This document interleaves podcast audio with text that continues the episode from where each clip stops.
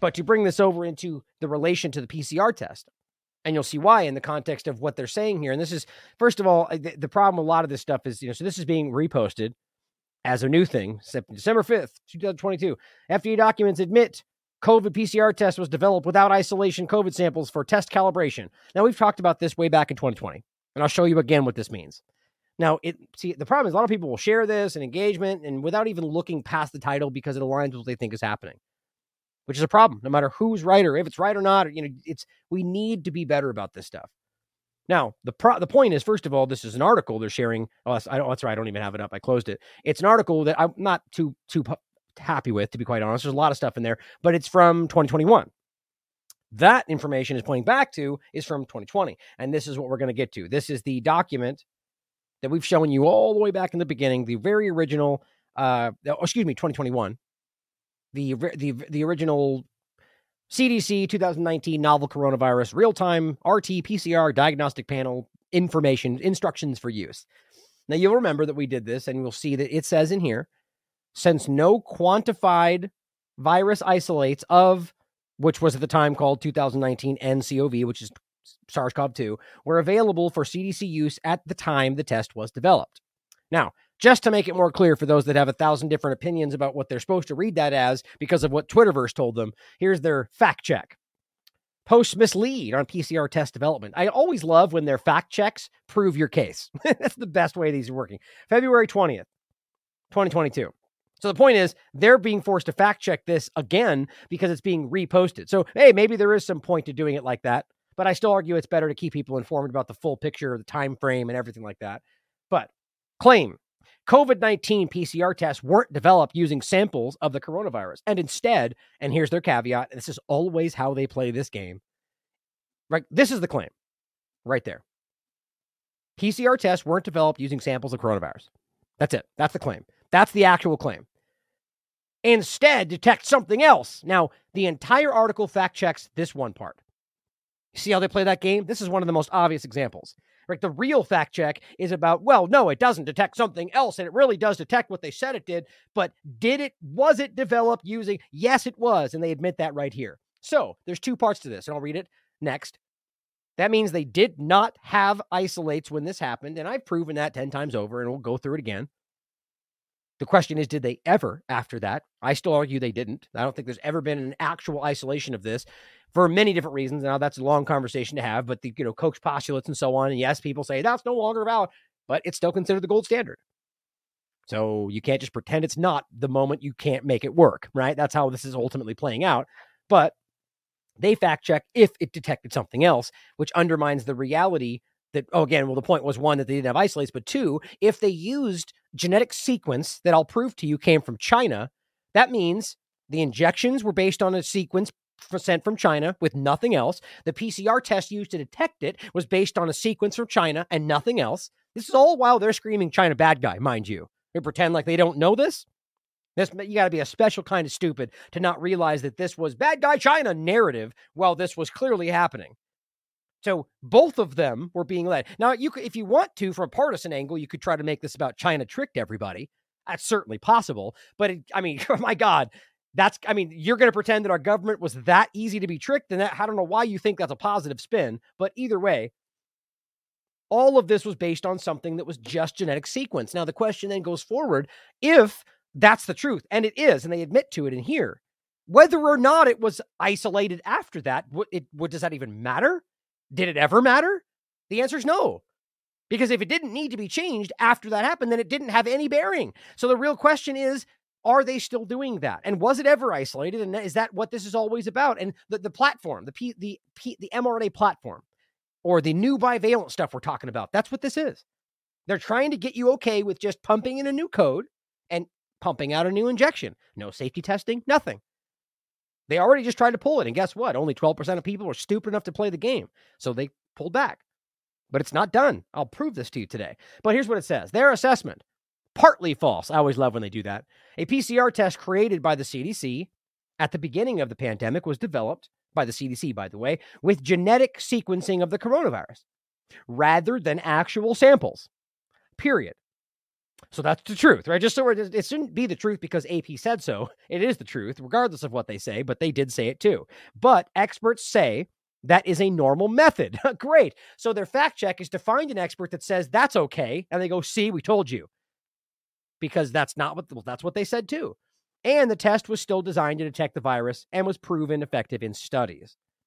Okay. Well, was designed to detect the virus. Well, that they're not all they're saying is because that's the sequence that we were given, and you you can read it for yourself. So their point is almost is like they're using the argument to prove their own point and acting like that challenges it. But was proven effective in studies. But was it though? Right? Because we we've seen these studies, we've debunked these going forward, regardless of whether it did or not. It was based on a genetic sequence. So what does it matter? The real point is that they can make this happen. To support the claim, social media users shared the instructions for use we just showed you for the PCR or the well, the PCR test, uh, the polymerase chain reaction, COVID 19 test released by the CDC. As the virus was first emerging in the US, the document notes that no quantified virus isolates were available when this was developed. But the test is still accurate, they say.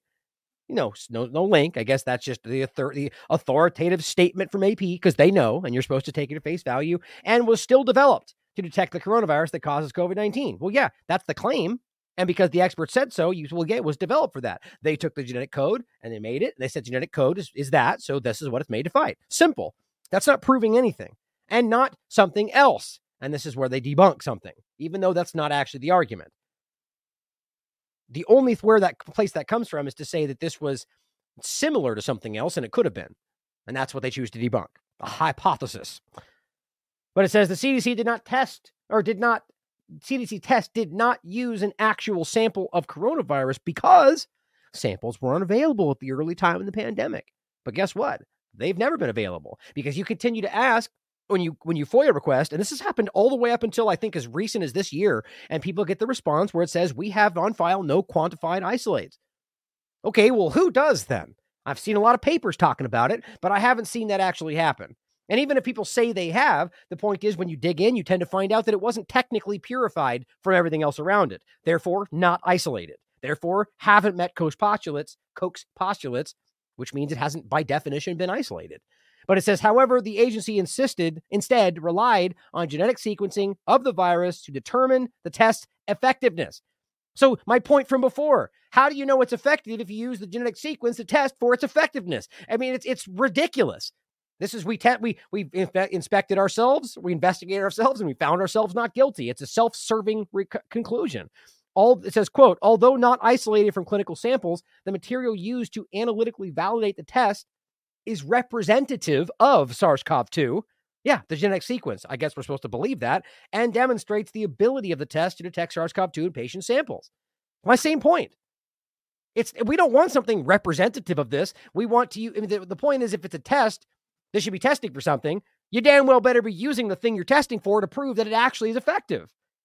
As the AP has previously reported, tests authorized for emergency use in the US, that's okay, don't forget, not approved, emergency authorized, which by definition, as much as they try to run from it, means we don't know all the information. We assume that the benefits we do know outweigh the risks that we do know. And the implicit point is that we don't know all the benefits or all the risks. It's right on all their pages, whether FDA or CDC, when you look up what EUA eh, means. but they just apparently hope you're too stupid to look at it, which most of you are not. And that's what's making this fall apart for them. But it says, in addition to the studies, oh, it says that they, the authorized the emergency use authorization in the US must meet strict criteria for accuracy. That's not even true. I mean, it blows me away the kind of stuff they can get away with.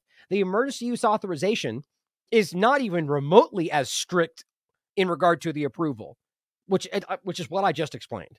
In addition to studies demonstrating that the CDC test only detected the coronavirus, the test, which by the way, it's funny they say the coronavirus all the way at this point, which by the way, the coronavirus could apply to any one of these coronaviruses in the context of what those words mean. It could be in the cold and so on. So it's an odd choice of term there. The test also underwent a clinical study, quote, evaluating respiratory samples from patients suspected of COVID 19. Right. That's supposed to sell me? So now you take something suspected of COVID 19 and test that with your genetic sequence and say it all matches. So think about this. You're taking something that hasn't been proven to detect COVID 19, right? And you're using it to say people have COVID 19. Then you say, well, based on what we use this to point at, we look at somebody else that's suspected of the same things because of this test, and then use that test and say, there you go. Perfect little circle of information. No.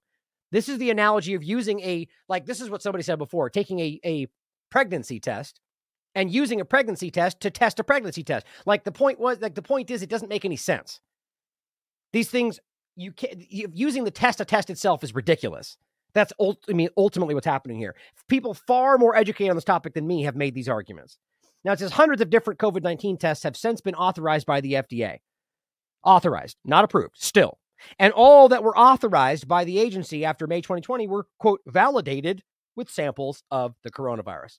Right. Samples that we're claiming are this because of what we already used to make that argument which was those first ones, right? Because that makes sense. Meanwhile, the CDC announced in July 2021 that it would retire the test that's been used to build the entire illusion, citing the newer test that they've adapted on its back. Great. So it still uses the original information to build off of.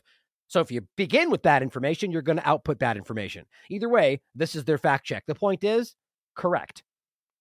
They did develop this test, which was used based on genetic sequence from China to begin the whole damn thing and then made vaccines based on the same sequence to continue to hurt everybody.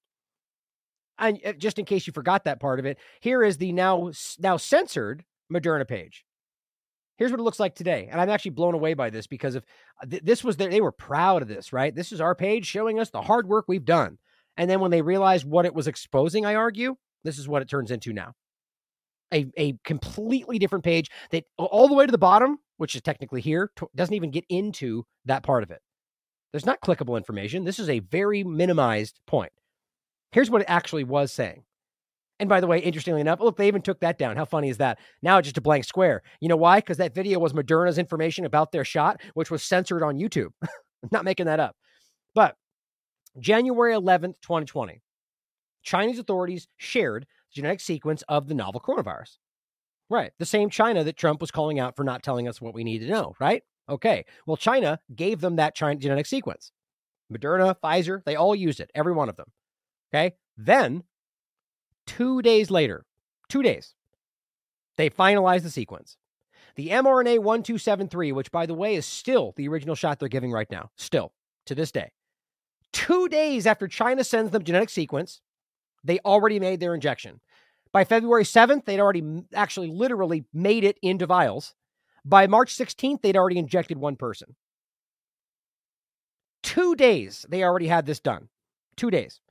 Now, the point is that we know as a matter of fact that they hadn't isolated it by that point. We know that they did the same thing with the PCR test. And that's the question is whether they even ever did, mind you, right?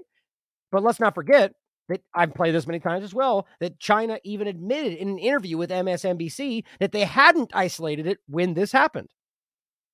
Why has the data not been shared?